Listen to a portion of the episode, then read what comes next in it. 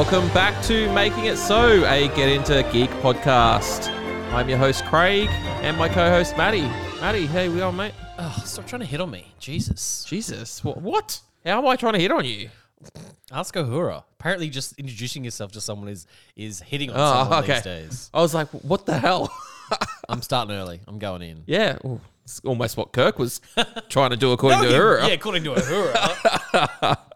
Uh, we're covering Strange New Worlds, Season 2, Episode 6, Lost in Translation. All right. Is there any news this week that you know of, Matty? no. The only news I know of is that uh, they're playing those old scientists the next week's episode at San Diego Comic Con a little bit early than what we get it on TV. So, but I don't think any of the actors are allowed to talk about that because of their current strike. That would also kind of be a really sucky way to watch it. Like, imagine having to watch it in not a cinema, but like Hall H type scenario where it's just like a big giant auditorium on a flat screen. Like watching a trailer for that is fine. Imagine watching a whole episode where there'd just be like fans just hooting and hollering over it. You wouldn't be able to hear what was going on. It'd be just the worst way to watch it. I remember going to a Stargate convention maybe in 2006, and they showed an e- episode. This is back when before we had streaming, and I didn't have like pay TV or you know cable and all that sort of stuff. So it was like one that someone had downloaded off the internet, which probably took them three weeks at that point in time with dial-up connection, and they showed it at the convention. And yeah, it was a little bit annoying because there was so many people like hooting and hollering and all that sort of stuff. That actually reminds me, I'm not proud of it, but um, I never got to see Star Trek Nemesis in theaters. I believe. Oh, really? Um, I'm not sure why, but I just remember the first time seeing it. Uh, it was on not DVD, VCD or whatever Oh, it was. jeez. Where it was like the old school VHS where only half the movie would fit on a disc. So halfway during the film, I had to swap discs, and it was yeah, it was just like a bootlegged version that Was someone that had like- like, filmed um Obviously- in like Malaysia. When we had tapes, it was like um, Betamax versus VHS. Well, Betamax came first, and then it was VHS. Yeah. But they sort of had their bit of a battle, and VHS won. Yeah. Was it like VCD versus DVD? Because I know then we had the Maybe. the Sony HD DVD versus Mm. Blu-ray, and Blu-ray won out, didn't it? Yeah. I guess and the was it the Zune and the and, and that stuff. The versus iPod. iPod I was that kind of really- I, I had a Zune. I had a riv- river. Was it, I had a river? I think. That wasn't even in the conversation. I think. that it- one. I think it was a Microsoft version or something. no, Like. Microsoft was Zune. Oh, was it? Okay, must have been something else. And I don't know. I I had like the third or fourth one down the tier. It was it was a gift from a friend. I bought a Zune when I was in Baghdad from the P- I- American PX. I was gonna and say it that- would cost heaps less than it cost here. that sounds like some kind of prostitute. Uh, okay. On that note, shall Sorry, we? sorry, sex worker. Sorry. Yeah. Okay. All right. Shall we get on with the synopsis? Let's do that, shall Let's we? Uhura seems to be the only one can, who, who can hear st- a strange sound that seems to trigger terrifying hallucinations. Directed by Dan Liu and written by Onitra Johnson and David Reed.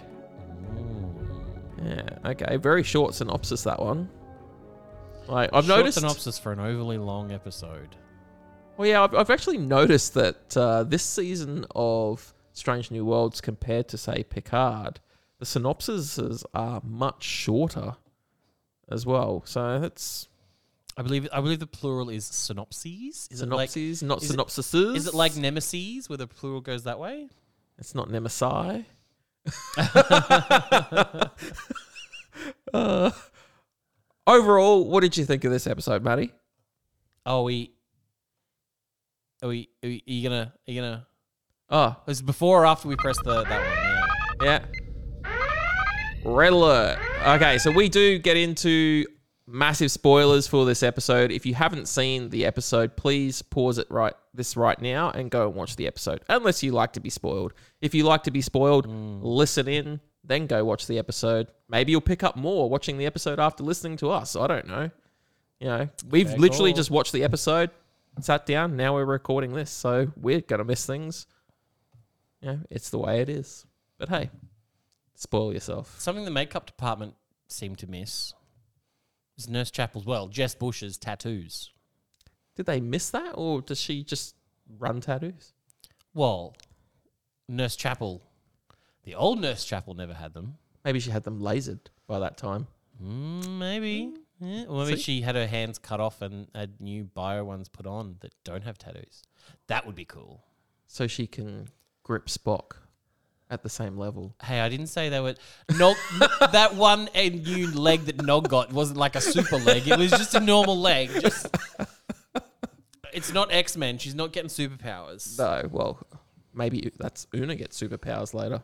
Mm. That's why we get X Men She'll- versus Star Trek. She'll turn to she'll turn into that um energy, and that's where she actually went this whole time. Did you ever see that book or was it comic? It was uh, Next Generation and X Men back in the day. think so. No, it was like a I've seen like next gen and maybe like Transformers. Power Rangers versus Justice League is pretty badass. Oh, really? I've not Yeah. seen that one. Um, uh, Kimberly summons the pterodactyl Zord and swoops down and picks up Batman in the Batmobile and ends the fight like that. That's excellent. But Oh, then as she's flying away gloating, Superman flies up next to the pterodactyl Zord and like knocks on the window and be like, "You want to put my buddy down?" I'd like to see Teenage Mutant Ninja Turtles Mm. versus Samurai Pizza Cats. Ooh. Well, Ninja Turtles exist in the same universe as Power Rangers because they had a, they had a um uh uh what do you call it a crossover episode. Of Power Rangers? Of really? Power Rangers and Ninja Turtles. Really? Remember that live action Ninja Turtles um show in like the late nineties, early two thousands, where they had the chick as well. There was like the four Ninja Turtles and there was Venus de Milo. No, I don't remember that Oh, at okay. all. Well, yeah, they had a they had an overlap episode. they were Done a lot of drinking since then. they were on the moon with the Power Rangers, and for some reason they could breathe oxygen while they're on the moon. It was a lot. the nineties were a wild time. Yeah, absolutely. Mm. All right, so what do we think of this episode, Matty? Overall, what do you think? Meh, A bit meh. A bit meh. Yeah, it, it wasn't the most exciting episode. I did like the like the horror ref- like the horror things in it. I thought that was pretty cool. Like not really done a lot in Star Trek. Yeah, I just The makeup was excellent on that stuff. Yeah, yeah.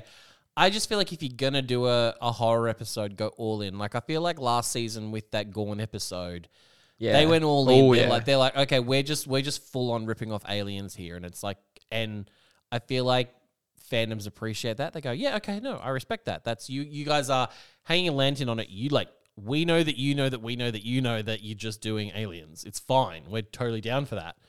Whereas this was kind of all over the place. Like it wasn't horror-y enough to be a horror episode. It wasn't emotional enough to be like a cathartic cry episode. a lot of the time Um, with Strange New Worlds, you could probably let your kids watch it. But this episode and definitely that Gorn one, you couldn't. Yeah, yeah, You'd have to be like, whoa, yeah, you'd watch yeah. it There's a lot of a lot of blood, which we don't, you know, we No. don't often see a lot. But it was good to see Hemmer Um, again. Yeah, Like even though it was like a sort of like a video that had been taken of him previously doing stuff, which we never saw on screen actually happen. Mm. But it was nice to see him. But then, yeah, obviously we got to see like zombified Hemmer, which was pretty cool. yeah, that was pretty confronting. That was like, whoa, and that yeah, that looked really, really good. I, I don't think Kirk needed to be in this episode at all. I'm not sure why he was there. No, it was a lot of like it, it was his first actual meeting of Pike. It was his first actual meeting of Spock. Mm. It was his first meeting of Chapel, Uhura. Uhura. Um, his first actual meeting of like in person of La'an. and uh, looks like his first actual time on the Enterprise. Like they, it they- was his first time. They did make a meal out of him beaming on board. Like there was a cool sort of sweeping shot, and he's like, "Whoa, nice shit." rah, rah, rah." But I don't know. It just felt like too many steps. Like Pike between episodes has He's now a fleet captain. well temporarily. Yes. And I'm just trying to find because I did see a little snippet of next week's episode on my TikTok, and I was just trying to find it. I don't think he has his fleet captain badge on next week. So he says in this episode a couple of times it's just temporary. Yep. While he's in the nebula with the Farragut and the um the collector thing, and the collector gets destroyed, and obviously the Farragut buggers off. So it's like, okay, we're gonna put Pike, we're gonna make him a fleet captain for an episode, and it is. And then side note, it's weird that Well, their ranks are on their wrists, so why would they give him a different badge if ranks are on wrists? But that's another. Oh, because he's still thing. a captain, I guess, and then maybe that's just like that. yeah, but a, a junior grade it. lieutenant is still a lieutenant, as opposed to a full lieutenant. But they would have different stripes on their on. You know what I mean? Like it's a weird thing for the rank insignia to suddenly be on your chest, not on your wrists. Anyway, so it's like, okay, we're going to make Pike a fleet captain and then basically sideline him for most of the episode. Then we're going to bring. Well, we've made him a fleet captain so that we can have the other ship there. We literally didn't even see the Farragut, did we? No, we didn't the at all. nebula. Didn't even see it at all. So it did nothing. It, it added nothing to the episode except for the fact that Kirk was on board. We got a couple of cool little references out of it as well, like uh, the ship where he was born, Oh, the Kelvin. the Kelvin. Yeah, they, he Yeah. mentioned the Kelvin. Obviously, well, that was know, that like was yeah, that was him and uh, what's his brother's name? Sam. Sam. That was him and Sam. talking. So I get like you know he's there to visit with Sam, but then he's just kind of on the ship helping. Like at no point is he reported back to his captain or done anything. No, no one on the Farragut gets involved. No one on the Farragut is hearing the same things Uhura's hearing. But it just it just seemed like one step too far. It's like for a show that's at its core supposed to be, hey, we're going to show you the years before Kirk was on board the Enterprise, and then this is now like the third episode in sixteen where he's kind of the main character. what they could have done, I think, is instead of having, uh, was it Ramirez that was it Ramirez the dude or Ramon? Sorry, Ramon. Wow, Ramon? that's super racist. If it's like they get one, uh, you know, Spanish character, and there's like, we're gonna call him Ramon Ramirez. I had Ramirez in my brain because I just uh, watched Highlander the other day. Oh, right, right, right. um, which was played by a Scottish man. Anyway, um, what they could have done is they could have had Sam play like the Ramon type of thing, and then they had to bring Kirk in some way to help his brother. That would have been a better way of doing it, I'd say. But even Sam had barely anything to do in this episode. Like it was obviously a very Uhura heavy episode. yeah, and she needed a sidekick. So why bring in a guest character? Why not make one of the other main characters on the show? who could they have used, Matty? Hmm, who's just sitting around? Who's just doing flying the ship? nothing? Not even doing that. Just sitting in a nebula, just, just in park. Um, but it could have been anybody. Could have. I mean, I know we obviously just had a big like Chapel and Spock episode last week, but it's like she did go to them first, and Chapel was definitely very like, I don't. you- You're just tired. Let me give you something to make you nap. Whereas I feel like Spock was very much well, it could be this, it could be. He was just like volleying back and forth with her, and I feel like if she hadn't gone off in a huff to go and drink at the bar and pretend she was getting hit on when she wasn't, he would have actually helped her. He could have been the sidekick, or Mbenga, or could they could have picked any character. She could have had more to do with Pelia. I could have been Pelia. I mean, I did like the whole Pelia Una Oh, we'll talk about was- that in a minute. Yeah, that was interesting. But yeah, and obviously, yeah, old love um uh sitting up on the bridge, just not doing anything. She had like two lines this whole episode. I just yeah, just and like we've already had a big Uhura episode last season, so I guess this must be her one for this season. But as also we also did nebula looking aliens last season yeah, that's true. um, as well. So I'm like, and it was kind of just a repeat of Uhura's episode last season where she had to like, remember it was like she had to sing to communicate with them. Yep. it was that big. It was just kind of that all over again. Well, the, the episode itself, like they like doing this in probably more this than other Star Trek, where they start with a voiceover like log. Like not all Star Trek episodes start that way, No, but more. but a well lot, a lot that, do. yeah. But yeah, this one started with Uhura talking about uh, a star nursery nebula full of deuterium, and then we got to see it, and visual looked very cool. The whole episode was visually so like watching Ramon like get blown out of the nacelle looked really really cool. Um, the yeah, like I said before, the shot sort of circling around Kirk as he beams in was visually Explosion. yeah, visually looks really really good. But I just want a bit more substance and a bit more I think interest. I One know. of the things these days I've noticed with streaming services, they because they can spend more money than network television, they really go much more heavier on the visuals than story sometimes. And could we be going down like it's always easy to do with sci-fi, go for those cool space shot visuals and those sexy starship shots and nebulas and all that sort of stuff. But could they be using that a little bit too much instead of enhancing the story? well, um, Like the story is generally but, pretty but I good. mean the I mean you know, writer strike aside, it's like the writer gets paid the same amount of money to write the episode. Doesn't matter if it's a good episode or a bad episode. The writer still gets paid the same amount of money to to write it. So it's like they've got a good writing staff. We know that. We've seen some phenomenal episodes. Oh, um, yeah. in this series so far. So I, I don't mind the money they're putting into the visuals. That's fine. Oh no, that's great. Um, I don't I don't think the I don't think the story is suffering because of it. I just think yeah, like I just I just want like even like I'm still going through my own grieving process, and it's like that whole scene towards the end of of Uhura talking about her grieving. I was kind of numb to that. I didn't believe anything that the two of them were actually saying in that in that Yeah, whole okay. scene. Like Uhura talking about losing her entire family a few years ago, like three or four years ago, whatever it may be. As far as I'm aware, this is the first time we're hearing about it. No, the no, show. we, we heard about it in the first season. Oh, did we? Yeah, Okay. yeah, it was a bit bit of a thing in an episode. Yeah, right. But it, she's she's going on about how she can't deal with it, and it's like, well, the fact that she's getting out of bed every day, putting on a uniform, and going to work, she's dealing with it. Yeah, She absolutely. she doesn't think that she has a coping me- mechanism She's for still grief. quite young as well. Yeah, yeah. Um, but her saying that she doesn't have a coping mechanism for grief is a false statement because she does. And then so it's like the the buck up speech that Kirk gives her to me falls on deaf ears because she does have a coping mechanism. And it's like and then she says, Oh, you know, okay, and then and then last year Hemmer died and it brought it all back up again. But again, it's like unless I see a, a big improvement in Uhura as a character f- moving forward after this episode, I don't buy it.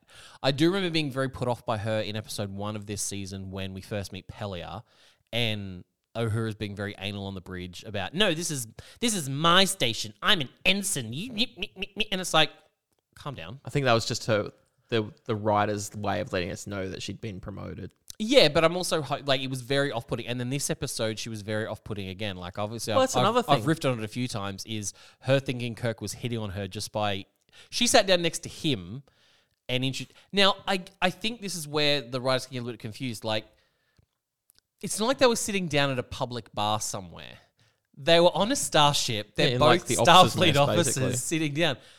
That's a work colleague. I mean, not all not all like uh places of work have bars in the middle of them, but it's like We do. but it's like that was just another officer, uh superior officer by the way, given Yep. that he's a lieutenant. G'day, my name's Jim. I'm introducing myself. G'day, nice to meet you. And she's now look, I'll quite happily play that off as she's in a bad mood. She's cranky. She hasn't had a sleep. She's having weird hallucinations. Blah blah blah. She's cranky. So I'm hoping this episode going forward now she's quote unquote like air quote dealt with her um, grieving issues, and we'll see Less trauma, Uhura. yeah, and just a just a nicer, you know, kind of yeah, Less I don't know, I jarring, just- Uhura, a nicer Yeah. person. yeah, I don't I don't like her. But the actress herself, just from what I've seen, comes off as quite a nice person, and the character generally seems okay. Sometimes she seems a little bit too sure of herself for someone that's so new, and that can be annoying. But yeah, like, and she did say like, oh, like when she was talking with Pelia, Pelia and her were like, oh, this is like the first time we've really spoken to each other or have spoken to each other. Well, no, when we first met Pelia, um, Uhura was like, "Oh, you're a Lanthanite." And she's like, "How did she?" Because she Yeah, she recognized the it up in accent. the accent. So the writers missed that. Yeah. You know, Well, and- and they also and I mean I said it during it, but I'll I'll let it slide this time because it was you know a vision put in her head by aliens. Ah, yes, I know what you're talking about now. But the view screen cracking like glass and shattering like glass. If I've said it once, I've said it a thousand times. Windows in Star Trek are not glass, they're transparent aluminium. So, listeners, this is where I'm about to stir Matty up. Okay. Why didn't they just open up the emergency exit? Matty was just thinking, no, he's not going to stir me up here. I didn't know where you were going with that. Wow. um. Yeah, and obviously, obviously, what was it? Search for no voyage home when they travel back in time. Yeah. They established transparent aluminum, uh, aluminium, as we say here. Um, Aluminum. and then there's even an episode of Next Generation where like Data's like scanning in ten forward, and he's like, "Oh, the," and he's scanning the window, being like, "Oh, the aluminium in the window is holding a residual electro- electronic charge." Like, it's a thing; it exists. I mean, most series were guilty of it. Like, obviously, like in Generations, when the D crashes on Veridian three, two, whatever it is, um, it pans up to where the escape hatch should be, which is um, in the, the ceiling. and it's kind of it looks like shattered glass, but it could just be like broken bits of clear metal. So that I'll I'll let that one slide. You don't actually see like shards of glass, I don't think. But yeah, if you're gonna write an episode of Star Trek, you got to be open to Criticism. yeah and, From the and the, and the fans. sweaty's going. Well, there's 50 years of um, legacy behind it that you're making your money off. Well, not enough money apparently. Um, so yeah, like if you're gonna if you're gonna write it, write it correctly. So as uh, Pike was on the bridge at the start there, and because I'd already noticed that he had a different like badge on his uniform, and then Una comes in with a, a bit of sass, and she's like, "Oh, I was afraid that I would I'd miss the speech." like that I was do- that was I pretty like cool. their back and forth. They've got a really good um, rapport. Yeah, they do, and the they mentioned the Gorn again because they were like, "Oh, we're close to Gorn space Mm, yeah, which As is well. like the reason why they wanted to sort that the, station the gas out." station there. Yeah, Yeah, and obviously we've So We've we're definitely building up to. I I don't. Do you think it's going to be like the last episode or two where we really get into the Gorn yeah stuff, we, we've and it'll spoken be like about we've spoken about remember because the last episode of this season is called um um hegemony or well, that's Hege- true. We whatever it is. did speak about that, didn't So, um, so yeah, obviously it's going to be a Gorn heavy um, finale, and I think I've seen some interviews where they talk on that, and it's like, well, we're not going to do Klingons because then it, you know, runs the risk of having to deal with the whole Discovery mess. Um, uh, and yes, if you're playing bingo at home, there's the one, there's the there's a mention of Discovery. Um, but um, yeah, and and the Gorn isn't something that's been overly used in other Trek shows. So I think it's good that that Strange New Worlds is kind of making it their thing. One thing I really did like about this episode because we've only seen it one other time before that I can remember in the entirety of Trek over the last sixty years, Mm. is we saw the Bussard collectors working again. Yeah, that was fun. And when was the first time we ever saw it that you can remember, Matty? Uh, probably Insurrection. Insurrection. Yeah, Mm. and I thought that was really and the visual of them spinning up on the on the Enterprise was really cool. it was cool. very very cool. Yeah, it's, and then opening, it was really sick. yeah, it reminds me also of um. There's the cool episode of Voyager in season seven where. Voyager's landed on the planet and they're doing like major overhauls to the warp coils, and you see like the nacelles kind of like open up, and there's a shuttle literally lifting up like a coil out of um, That's cool, yeah. out of the nacelle. It looks really really cool. Because yeah, I don't think I think I don't think you're gonna fit in Voyager's nacelles. I don't think I don't think they would have controls like that in there because they got little tiny baby, little wee baby nacelles. Uh, what did you think about the sound that Uhura was hearing? Like to me, it sounded very it was almost like a distorted transformer, like as in the Hasbro toy. Yeah, it sounded like um, uh, like audio feedback to me, Mm. like something peaking, which I guess made sense. Um, oh yeah, side note, I'm just um, I'm just I've just found a little thing of my uh, of my TikTok of the little um, sneak preview of next week's episode, and yeah, Pike just is back to his normal badge again. Yes, yeah, I, I just saw that on my computer before. Yeah. so So yeah, that's he's no longer the fleet captain. So they gave him temper. Like why? Uh, why would was you the point? Give, like, yeah, it what are we just doing? seems. It was just so for that one episode. Yeah, you know, like- say, oh, you're in charge of the Enterprise, the station, and the Farragut. And I- you can tell I- everybody what to do. Yeah, I feel like we've praised it in the, the show in the past for and Picard as well. If it's like, well, this kind of format, they can make the episode as long as they like. yeah. when you get to episodes like this, that's what I'm like, well, maybe they do need a 44 minute runtime because that that could have done with some edits. I think you you could have basically cut out all the Kirk stuff, trimmed some fat, and this could have been a very nice 44 minute episode of television. Yeah, I don't even know how long it was actually, to be honest. Uh, I think it was 50, 54 or 55 or something like Yeah, that. I think okay. I saw when we paused at one point. Yeah, they, they, they um, definitely could have trimmed some stuff out of it. Yeah. Um, And then this is probably just me being a little too sweaty and a little too nerdy because we don't know yet how La'an's story ends. But just the idea that after everything that happened in Tomorrow and Tomorrow and Tomorrow, um, she sees Kirk in person this for the first time of this this version of Kirk, and he he instantly recognizes, oh, La'an Noonien Singh. Well, he recognised her from their comms. Yeah, talk, yeah, but no, that's what I mean. But, but if if that had been it, it could have been because she didn't even really introduce herself much in that. She was just like, you know, well, quick, made it very quick, just checking in. I need something on Sam, and away it went. If that was the last time those two ever saw each other, you could be like, okay, not a problem. But it's like she sees them in this episode. He recognizes her instantly by name, says like, "You still owe me that drink." Blah blah blah blah blah. And in my head, at this point in time, I'm going, okay, well, if you fast forward to him meeting Khan, it would have been a perfect point for that Kirk, that old Kirk, as a way to bridge the gap between And try and calm- and calm try and, down. yeah, and try and connect with him and talk him down. It was like, I fucked one of your great great great great great great granddaughters or whatever. You know what I mean? Like, I know you have progeny here in the world now that exists that you can, you know, it could have been. Oh, that- that could have that could make things way worse. Right? could You be know, like, like- I'm gonna go get them. Yeah. So it's a, it's a little nerve wracking to sort of see them are going to be having more continued contact. But again, like I said, I'm willing to put a pin in that and hold off until the series ends and we see what happens to La'an in the end. Um, but it doesn't negate the fact that he's like Kirk has now had this experience with La'an Noonien Singh, and then we'll meet her her ancestor further down the track. yeah. Yeah, I don't know. It's a little like why? What do we? What do we? I I guess it's just me being impatient, being like, what are we working towards? Let's you know, I want to know, I want to know, because it is a little bit like, ooh. I'm feeling that with this series of Strange New Worlds, say compared to Discovery, yep, tick again.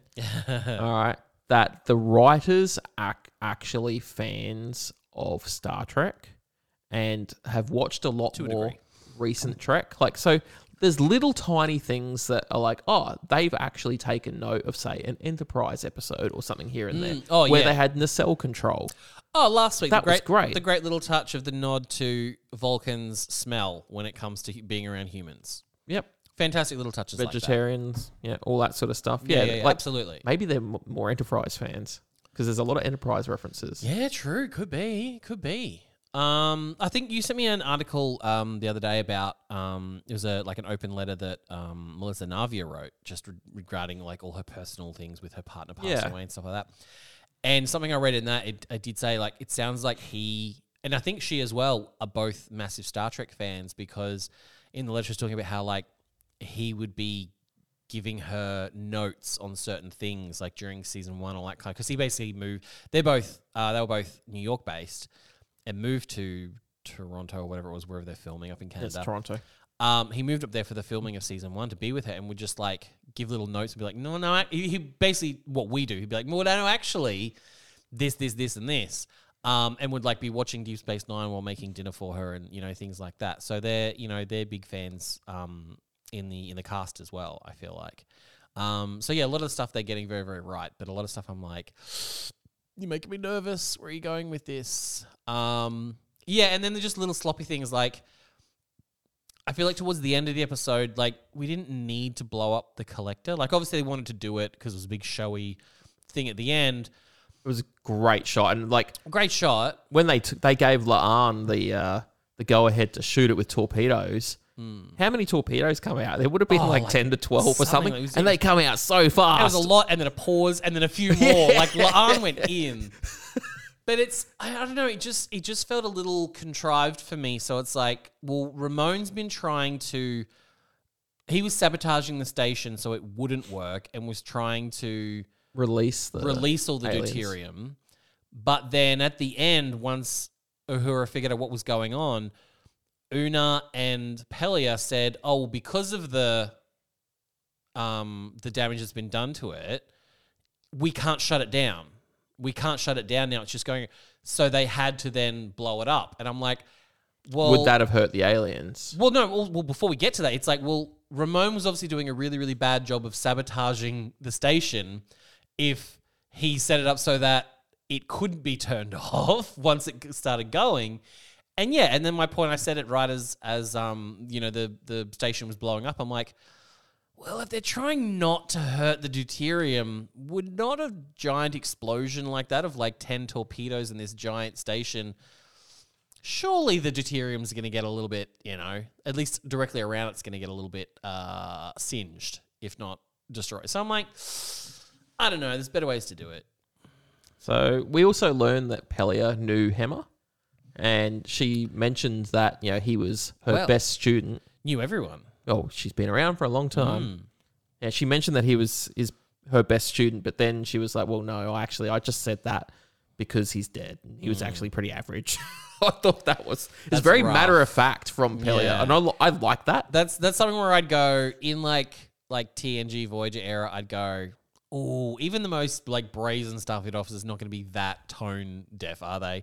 But for this era, when you had like Bones rocking around and Scotty rocking around, I'm like, no, I buy that. I absolutely buy that. we have to mention the height difference between Una, so Rebecca, and Pelia. Pelia, yeah. So Carol Kane. like maybe comes up to like her She- co- her com badge. She maybe. makes Pelia look like a homunculus. Yeah, like um, you know how like in the in the JJ movies you've got um. Uh, Simon Pegg playing Scotty, and he's just like that, like that little alligator guy. That's running exactly around. what it looked like, yeah. that's that's that's what those two look like. Yeah. Like obviously Rebecca is a model or was a model Mm. in real life, so she's probably relatively tall. Like yeah, well, and- she's didn't we realize uh, a couple of episodes ago she's like taller than Pike yeah. by like a couple Maybe of that's why his inches. hair's always puffed up, so he looks Mm. doesn't look as short. Yeah. Yeah. It's a special thing. Oh, oh, someone did send me. I'll have to send it to you. I remember we were talking maybe last week or the week before. I just mentioned offhand that there's like a um, Sex and the City reboot that's going on at Ah, the moment. Yes. Well, someone sent me um, uh, Pike as like a 20 year old man was in an episode of Sex and the City as like a 20. He is unrecognizable. Oh really? Unrecognizable. Even like I went back and found the episode and watched it. You couldn't tell me in a million years that that was him if it weren't for the credits that actually had his name on it. I was I was just like, how is that Anson Mount? It's wild. It's, It's- wild. So he could be Superman. Like yeah, he takes off his glasses and no one takes off his hair and nobody knows Yeah, who he is. yeah, yeah. Put some black hair on and away he goes. Oh, there you go. Which, Uh, speaking of, I think um, uh, Rebecca Romijn Una, I'm pretty sure Spock's not the only one with some stunt eyebrows. I think I think she's wearing some fakey eyebrows as well. Yeah, they're very straight, and obviously Rebecca Romijn is naturally blonde and has blonde eyebrows. So I think they definitely darken her eyebrows for the Una, whether she does a color or whether a wig or you know hair pieces and stuff like that. But her eyebrows seem very straight as Una. Um, whereas yeah. as Rebecca Romijn's a, a little more curved. So I think there might be obviously not as severe as a Vulcan eyebrow, but I think there might be a little bit of shaping going oh, on. she's not there. exactly a human, is she? True. Yeah, when you look at it, they're more like Just straight across. Yeah. Yeah, like Where- looking at the horizon. Whereas a picture of her, they're more sort of they've got that curve in them. yeah, yeah. Yeah, yeah, very Mm, good pickup, noticed Matty. that. Good pickup. Because there was always something about Una, and I was just like, why does she look so different? There's definitely something about her. no? She's an attractive lady. Calm down, buddy. Well, mate, like I'm, I'm a male. I notice. these Okay, but things. what member of the crew aren't you attracted to at this point? Sorry, what member of the female crew? I Aren't you was gonna say, hey, so- hey, we established last week. Unfortunately, Spock, Spock- Spock got has booty. the best ass. He's got the best ass out of the whole crew at this point. um, the station itself, Matty, Yeah. massive, absolutely massive. Like that thing was almost as big as the collector from, uh, what is it, Insurrection. I would say bigger. Yeah, it was huge. Mm. Like, and the inside, like to begin with, when they first showed that shot on the inside and it had Pelia and Una together, Mm. I was like, that can't be the inside of the cell. And then it was like, oh, no. And then I was like, no, that's Yeah, the station. Because I was station, like, yeah. in my mind straight away, I like raged for half a second that they've got the scale wrong. But I just went that full Star Trek, like! Yeah. like rage, like, why So are they doing simple. this? How could you get that so wrong? yeah, like, it's not the JJ verse. Yeah. Um, It was a shame we didn't see more of it, but I guess it's a budgetary thing. They just kind of we just saw that one little corridor. with Have the- we- with the matte extension behind it, or the digital matte extension? Have we seen anyone with deuterium poisoning in Star Trek before? I can't think of any. Like there possibly could think be. so. Was it an issue? Oh, you're the Enterprise guy. Was it an issue when they had to like live in the nacelles for a couple of days? Or something? No, the only thing a- about living in the cells was that it was like one of the more shielded places, and that was it. They Yeah, never spoke right. about the any deuterium problems in there. So Yeah. yeah, that that's that's an interesting point actually. Yeah, never heard of it. Like I said, the only time I really sort of remember hearing a lot about deuterium is in Voyager, like early on in Voyager. Um, yeah, because they needed as fuel, and and they talk about collecting it, and B'Elanna had to build like a deuterium refinery on board the ship somewhere. Um, I think it was like really early on in like that episode, um, the Cloud, where um, it turns out to be like a life Makes form. total sense. Mm. and then I think, uh, oh, oh, I'd have to go back and check. But um, the haunting of Deck Twelve, we might see the Bussard collector sucking in some some deuterium there. I'm not too sure. Ooh. Hey, anyone listening to this, go back watch it. No, I'll go back and watch that one. It's Voyager. I'm happy to go back and watch that Slip one. into my DMs then. and Let me know. yeah, I- I'll probably I can watch it as well. But you know, like sometimes I run out of time to do these things. Mm. You know, Sam Kirk, Porn stash. porn stash. Like, Yeah. what the hell? Get Is rid that of it. is that a throwback to like obviously there's that like he's only referenced in like one episode of the original series, isn't he? Where Yeah, something it's like like, that. but it's like Shatner with like a bad mustache on or something Yeah. like that, and that's basically it, isn't it? Yeah, I like the I, I I think we've gone to I don't think we should have this that character in the show. Like he's a, he's a good character, don't get me wrong. I like Yeah. him as a character, but he's just there as an excuse so we can see Jim. But I, I mean, I, I don't know my TOS lore, but d- d- isn't he serving on the Enterprise the same time as Kirk? Because doesn't there, Ooh, I don't know. isn't there there's an episode where he dies on like the original series, and it's Is that like and I, I'm going through and rewatching the original okay series it's, again. it's literally it's William Shatner in a in Yeah, a- it is, a yeah. mu- and it's like he dies or whatever, and it's a, I think it's like a um it's a fake out to the audience where you think Kirk is dead and then it turns out it's just his brother or something. So Mm. which is I mean I'll give this whole episode a pass if all the interactions between like Kirk and Uhura in the bar, thinking he was hitting on like hitting on her, and then Uhura, Spock, and Kirk at the bar at the end. Like if that's all a reference to something that's mentioned in TOS, then it it gets a pass. Like it, I'll forgive all that. Um, but I'm not a I'm not a TOS. yeah, look, I haven't um, watched the TOS hardcore, two S so- series as much as I have, say, Next Gen, DS9, Voyager, Enterprise. Mm. Like, not at all. And you know, and that rewatching it again now, like as a much older person than when I first really started to watch Star Trek, I I do appreciate it more now. And and that yes, that does have something probably to do with the fact that some of the visuals have been digitally updated as well. But yeah, it's just like I it's hard when you grow up on say the next generation and Voyager and DS9 and then to go back and watch you know the stuff that come before, it really is a little bit difficult. Yeah. But yeah, it is like it's like as I said before, like the people that have you know now just getting into Star Trek, watching Discovery, going and watching the next generation, like especially the first season, people would be like, "What the hell is this crap?" yeah. Like, and I don't blame them for thinking that. We uh we spoke about it in the episode, so I was just googling it, and I, to be fair, I wasn't listening to a single word you just said. Then sorry. Uh, I was just like when there was a pause. So I'm talking to you guys I that are was- listening. Uh, when there was pause, I was like, "Yep, yep." Um, we were curious about like who's the older because there was that whole thing about you know Sam feeling threatened by um by Jim and Yeah. all he's doing, all that kind of stuff. Um, so yeah, I googled it, and yeah, so Sam is the older brother. oh, there you go. Yeah, because we did Um, discuss 'cause that. we, didn't yeah, we? we were curious about that. So Was he in the Kelvin timeline? That's that's what I don't know. I would assume he would be then if he was born first. If if Sam Yeah. was born first, then Jim was born second, and that's when Chris Hemsworth died. Like his so dad was he on the Kelvin as well? Because both his parents were there. True. I don't know. Ooh, have we found another mistake? I don't. I don't know. I just I remember. I feel like there was two kids that stole the car though. When Yeah, potentially. when they Yeah. play when they play um, Beastie Boy, I almost said Backstreet Boys. Uh, that would be a very different film. Uh, when they play Beastie Boys for the first time, I feel like there's two kids that stole the car, uh, which I feel like is yeah is Sam and and Jim.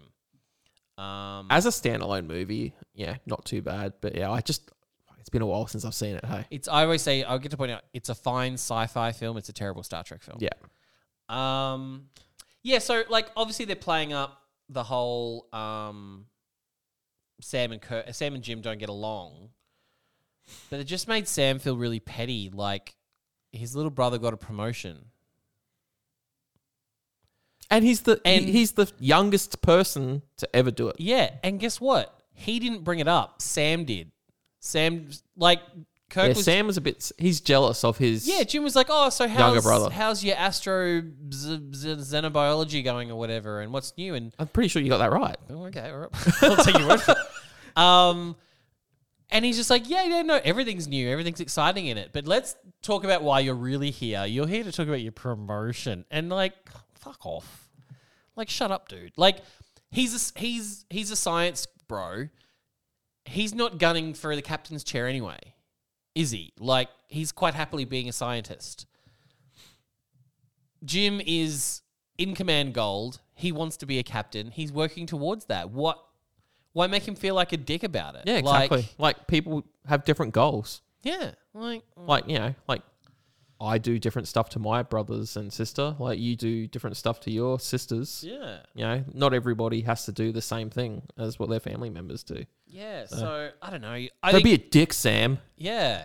And I mean, you know, they do bring up that it's like, you know, his name is George Sam Kirk, and he doesn't even go by his father's name, and blah blah blah. So it's just like, bro, like, Yeah, I think he's got some trauma. relax. I would like to. I'm just trying to like while we're chatting. I'm trying to Google the. Oh yeah, here's the image. So there's the image of like, um, Oh yeah. dead William Shatner with a bad mustache on. But um, yeah, I'm just trying to find out what the go is with um, with all that stuff. So Pelia disobeys Una and she finds the saboteur. Right. Lots of Yeah. Pelia and Una like headbutting in this episode. That was fun. I enjoyed that. yeah, it was great stuff. All right, now th- this is a bit of a follow up from last week. Where, so Chapel and Spock are playing 3D chess, right? And they're having a little bit of a chat, led by Chapel, really, about their relationship. And then, like, do they actually have to tell Starfleet about it? Yeah. And Spock's like, well, is there anything to tell them about? like, oh, I was like, oh, like, come on, man. Like, yes, you don't show emotions, but we really know that you guys have emotions. Just you've all got emotional intelligence as well. Come on, man. yeah, yeah, that's it. And it's like the way the way um Chapel like pushed Spock out of out of frame last week. They were banging. There's stuff. There's stuff to report. Oh yeah, like Absolutely. yeah, that's in the cutting room floor. Xenoanthropologist. There you go. You were close. Just I was close. Just while I was. I like how they uh, mentioned Schrodinger's cat with that reference there. They was keep keeping their relationship a secret. It's in the box, and no, until anyone sees it, it's a secret. Yeah, and I do like the added layer of a Vulcan just being like, "No, that's not how science Yeah. works." I'm like, "That's that's a." She's that's like, it's fun just a touch." reference. So no, that was really good. I noticed that uh, the bar member, he's a Bolian. Yeah, I've seen him uh, in a few episodes. So there's, there's been like a couple of times where I'm like, oh, we need to see more aliens on the ship. So, and I really liked that. Like, I like seeing the other aliens. There Like, and I know it sucks for the actors having to get dressed up in all that alien makeup. I mean, it's a sci-fi show, man. Like that's that's what For someone want. that's getting paid twenty six dollars and then a residual of one cent per month, Yeah. like, yeah, I can understand. Yeah, but I did see like in that there was a cool shot right at the end as you kind of focusing on um Kirk, Uhura, and Spock sitting at their table in the bar, and it kind of pulls out through the doors. You do see what I think is a the guys we were talking about the other week. Um, the other founding members of the Federation, the Tusken Tellarites. the Tellarites. I think there Yeah, was a there's a Tellarite in Tellarite gold there. there. but he was a very tall, lanky for a Tellarite. Tellarites are normally kind of a little squatty, a little rounder. So maybe he just he was just a, a you know a, a space hippie with a with a big beard. So yeah, potentially, potentially. um, I'm just trying to find the um the death of um Sam Kirk. So I, I liked Pike and Uhura's first meeting. That was great. Oh, there we go. Sorry, Operation Annihilate. Ah, yes. By the time the ship arrived, Sam was dead. His wife died soon after. Their son Peter lived and was ultimately freed of the parasites, whatever that means. As a a military man and someone that is very interested in firearms as well, I have to mm. mention the way Pike held his pistol and flashlight was wrong. Everybody else did it correctly. Well, was it wrong, or was it just how fleet captains hold their So normally you would hold if you're a right-handed shooter with a pistol, your pistol obviously goes in your right hand, your torch goes in the left, and the pistol goes over the top of the wrist of the left hand. I mean, even I learned that back in the '90s watching the X Files. Like Mulder and Scully did that every day. of the week. exactly. But see, like even these days, we don't even have to do that because you get an attachment that goes on your pistol with the light on it. Mm. Why can't they do that with a phaser pistol? So, but yeah, Pike, every shot he had it wrong. He had it round the other way, and I'm like, come on, man, what? Yeah, he like, was the only surely one. someone would pick that up. Yeah, yeah, and yeah. Once you pointed out, it's something I couldn't unsee, and then I just saw every other person doing it correctly, and he was the only one doing it incorrectly. I think that's just one of those random things that, like, I'm probably one of the only people that has noticed that. Yeah. Yeah. Matty's sitting here. He's actually testing it to see how it would feel. And it just, it looks wrong. Yeah, like, straight. yeah, just you're just adding all that extra weight on your firing hand. Yeah. It's like, like, yeah, and it's not as if a phaser pistol's got recoil that you're holding the weight down on. yeah. Yeah, no, that's that's unfortunate. We saw another nurse on the ship as well. Oh yeah, Like the another white uniform. Like, we haven't seen that really, have not, we? Not a male nurse though. You couldn't have male nurses in this time. no, we didn't. No. No. No, uh, uh. All right, and La'an's first actual meeting in the hallway there, and you could Mm. see that she was, she's still pining for him. Yeah, I don't like it. I don't. For now, I don't like it. Okay. I don't like it. I don't like. I don't. I, yeah, no. Nope. Nope. Nope. All right, Pelia and Una, they really have it out in this episode for a little bit there, and they sort of, I think they've come to a bit of an understanding now because Pelia gave her a C at the academy, Mm. and she's like, oh, "Yeah, I, I didn't deserve a C," and she's like, "Yeah, you did." I think, but to me, it feels like Pelia just gave it to her just to bring her down a notch. Yeah, absolutely. Like- but then also did sort of lean further into the well, it's not actually about the sea, it's about you dealing with Hemmer's death. Because apparently this is the episode of everybody deal with Hemmer's death. um, yeah, like a little half a season a after it little happened. late, yeah. Uh, and it's like And she calls her a space hippie. Yeah, that was weird. Like, I, I see it. like, she's definitely a hippie. I do want to know I, s- I still want a story on the brooch. The This ex- is- the extra brooch that she's wearing. this is Carol Kane in space. This is not Pelia. This is Carol Kane in yeah. space. Oh, this is her character from um, The Unbreakable Kimmy Schmidt. Oh, I love that show. Yeah, that's it's basically just that character in space. yeah, I, I love that. Was a really Um, good show. That was one of the actual first shows I ever watched on Netflix when I got it. Ah, yeah, I don't, I don't go ever finish it, but I did watch at least the first couple of seasons. It was pretty fun. Yeah, no, it was definitely fun. Um, yeah, so she did kind of sort of pick up, like Pelly picked up on the fact that Una's actually being a bitch to her because, like, uh, what's the what's the Harry Potter reference? Um, I don't know. I'm not a Harry Potter person. how dare you stand where he stood? Um, and yeah, she's just upset that that Pelly is doing Hemmer's role, and but yeah, like I don't, I could be wrong. I mean, I've only really watched the first season it's like grow up, maybe- guys. People die. maybe twice through.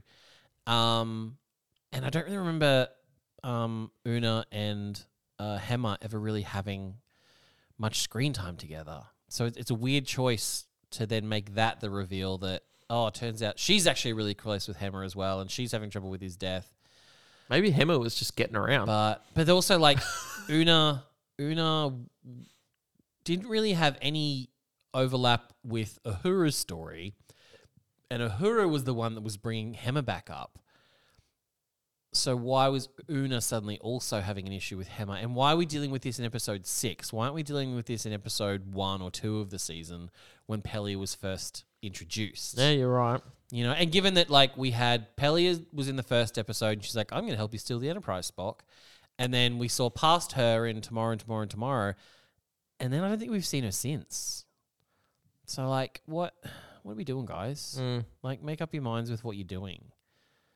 You know? Yeah. Yeah. I don't, I, I like how in this episode, uh, Kirk said to Uhura about getting her a cookie and that they're real cookies and not from the matter synthesizer. Mm. I thought that was cool. Like it's a good little reference to like back before replicators, which was cool. yeah, yeah, yeah. Which is a nice touch. But yeah, like Uhura definitely needed a cookie though, yeah. despite her saying that she doesn't want a cookie. yeah, like, she was very. you're getting a cookie, woman. She was very petulant. Yeah, and Yeah, wasn't a fan. what did you think? Like she obviously the actor would could. It seemed like she could really just cry on demand as yeah, well. Like yeah. she no, did that yeah, she really, well. that. Like I, I thought that was great. Like although I noticed that her tears sort of come from the middle of her eye. Like Interesting. yeah, I, I, I that just was something that I noticed because you know in the few times that I've cried in my life, Mm. it generally comes from like the inside corner. But Yeah. I don't know. Maybe she's got weird Maybe she's one of tear those ducts. good actors that can like hold it, like they can just hold it. Maybe they had get someone it- like standing back and and, get like, it to squirting work. it on her. Yeah, I mean, yeah, it could just be the old um the old menthol trick or something like that. So It's the old um, menthol menthol trick. Uh, they spray like um like a menthol solution in your eyes and it makes your eyes water. Oh, yeah, that sounds horrible. That's what actors have been doing for decades. See, I didn't know that. See, Yeah. you know, Matty did more acting and stuff than I. Yeah, I know. I've done a smidgen in high school, but that I was just- about it. I also watch a lot of television. Yeah. Watch, I listen- I listen to a lot of audio commentaries. I'm, I'm that guy. Um, Matty is the guy to go to to talk about this sort of stuff. love so. me some trivia. All right, so Sam, you know, he actually is the one that helps Uhura understand the message. Really, like I thought that was cool. Yeah, Yeah. again, and again, why why was Kirk? Why was like Jim Kirk? Yeah. there? like he didn't need to be there. Yeah, we point. didn't need, you know, yeah, James Tiberius Kirk. We Yeah, like really what- needed George Sam Kirk What the whole How, time. how was he allowed to have this much time off his ship? If everyone like, it's not like anyone had shore leave.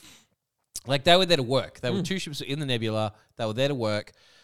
He's about to become first officer, so I guess I'm assuming that means he's going to get a promotion to lieutenant commander at some point. Did they even establish, or maybe it's been established in canon, like what what position does he hold on the ship now as a lieutenant? And he he said something about he has to train his replacement. yeah, so he'd be like third officer, but yeah, what does he actually do on the He's ship? wearing gold, so he's not allowed to fly the ship because apparently you're not allowed to wear gold. Well, and only fly the Erica's ship. allowed to fly the ship, Well, no, I just mean well, Sulu famously flew the ship first and, and he was in. wore gold. Now for this one, Erica's in red, but Kirk's in gold, so he's not flying the ship. I don't think she would look good in yellow, but I think you said that last week. Yeah, yeah, it's one of those things. But then it's like, well, then he could also technically he should also be at he could be good at tactical, but um, you have to be wearing red because La'an's wearing red at tactical. So it's like literally the only person we see wearing gold is Una, who is first officer, and Pike, who is captain. And Jim is neither one of those things at this point. Yeah, that's So true. why is he wearing gold? What? What is it? See now, oh, yeah, I now need to go watch the other episodes again to figure it out. I'll you know g- Google it. which I'm sure that'll be quicker. Yeah. Anyway, they have to shut down the station. They blow the station up, which is cool. You know, Yeah, even though it probably destroyed a few of those aliens. um, yep. Sam seventy's porn stash got to go. Yeah, Needs to go. Sick of it. But what did you think of Sam's lab?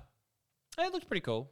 It was a big lab, and it had a lot of uh, I like skeletons. skeletons and stuff. Like it looked like it had a lot of fragile stuff to be out on display in a starship, which gets rocked one- around. Yeah, one little sort of bit of turbulence or one torpedo hit, and that's all flying So everywhere. I think probably Sam spends a lot of time fixing up all those skeletons. What do you reckon?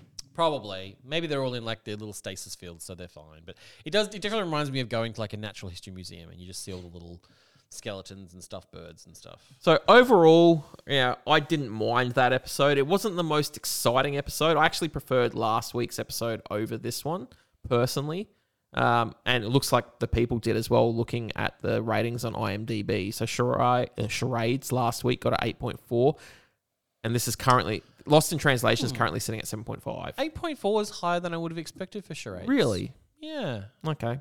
Yeah, so yeah, this one's currently sitting at 7.5. Among the Lotus Eaters is at 7.4 at the moment. And so yeah, this is the lowest or uh, uh, sorry, among the Lotus Eaters is the lowest rated episode of the season so far. What was that one again? That was the memory forgetty one on the ice planet, Yes. wasn't it? Yeah, I- that's probably fair. So next week's episode, those old scientists, I have a feeling that this like just because of the hype behind this one, I think it's going to be the highest rated episode of the season. I think we're gonna have to sit on like different couches far apart because I don't want to be that close to you while you have a boner the entire time watching this episode. Look, Mariner's hot, but she's not that hot, mate. No, look, it's going to be a cool episode. I'm actually really Oh, looking no, forward to it. And I think everybody else is really looking forward to it except for Matty. Uh look, I'm, it's not that I'm not looking forward to it. I'm just like it, it. It could be. It could be fantastic. It could be a, a mess. Yeah, it, The little clip that I've seen, I'm like, okay, that's not as terrible as I was expecting. I need to actually watch that clip because I, ha- I haven't watched it yet myself. No, I was just sorry. I was just to go back to. I was running through the while you were reading out the um the the scores and everything. I was just um uh opening up my phone to it, and yeah, I am glad to see that the Ad Astra per Aspera is um is the highest rated of the season so far. Yeah. That's um, I, I would agree with that. That is that's the, definitely the strongest of this season to me so far. Yeah, I, I I really like. I thought that was a brilliant episode, Yeah. and But yeah, very very surprised to see that um, charades is the next highest. I wonder what um, episode. Okay, everyone seemed to like Spock Amok um, last season. That's got an eight Yep. eight star rating. So no, that's good. I yeah, I, I enjoyed last season's more than than this season's. I think those old scientists is going to get like a nine. I reckon. Yeah. What if we? I mean, that's a big call. The pilot's only at an eight point two. Yeah, I, I just I think there's a lot of. Wow. So that means. Oh no, sorry. Um, the season finale of last season is the highest rated at a nine point one. Yeah, okay. Yeah. Yeah, that makes sense. Okay. What did the uh, like the old timey um, fairy tale episode get? That's the lowest, six point one. Yeah, wow, that's a lot lower than I thought too. Yeah. That. I mean, that's earned though. Yeah, okay. Oh, that's it's very interesting to see like good. That- what people are liking and what so they're that not. means yeah, at Aspera per. A- Apra, whatever it Ad was. Astra per Aspera. Aspera, that's the one I can. So I keep wanting to say asparagus. Uh, that's the second highest rated episode of the series so far, Yeah, right. Oh, that makes sense. behind um, behind A Quality of Mercy, which is the season one finale. Yeah, right. So, which is pretty good considering that had the Discovery time crystals in it. So that's uh, that's pretty good. Hmm. Anyway, as I said, next week's episode is those old scientists. Have you got anything to finish out on the episode there for yourself, Matty? Any final thoughts? Nah. Nothing. no. Okay. Yep. that was weird. I was like, um, He's like, fuck. am I- Oh, Craig's put me on the spot. am I supposed to don't don't suck? All right, where can we find you on socials, Matty? Um, at high pitch Matty, H I G I. Uh, no, at at high pitch Matty on Instagram. H i g h p i t c h m a t t y. That's the one. And where else can we find you? On That's it. Just just on Instagram. Yeah, I'm not on Facebook like your grandpa. Yeah. What about Twitter? No, I mean I look at Twitter, but I'm not on Twitter. Yeah, you just look at it. Yeah, So okay, that's a little bit yeah. weird. I don't I don't post things on there. You can find myself at Geek in Camo on Facebook and. Instagram. Old. All right. Is, is anyone on Threads yet? You know, Not me. jump jump into my DMs and let me know if you're on Threads and what you think of Threads. You know, is it comparable to Twitter? I don't know. Like, I, I am on Twitter, but you know, I've probably used it a lot more in the last couple of weeks than I've used it in the last ten years. So, oh, Matty's drowning himself on a drink here. I forgot it was my ice cream, and now I'm going to dry ice cream in my mouth. Until next time, we will see you uh, next week for those old scientists. Hope it doesn't suck. All right, girls, guys, and Janais, we're out. Hey!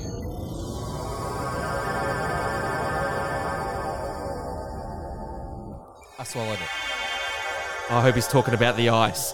Those old scientists. Those old scientists. Get into geek.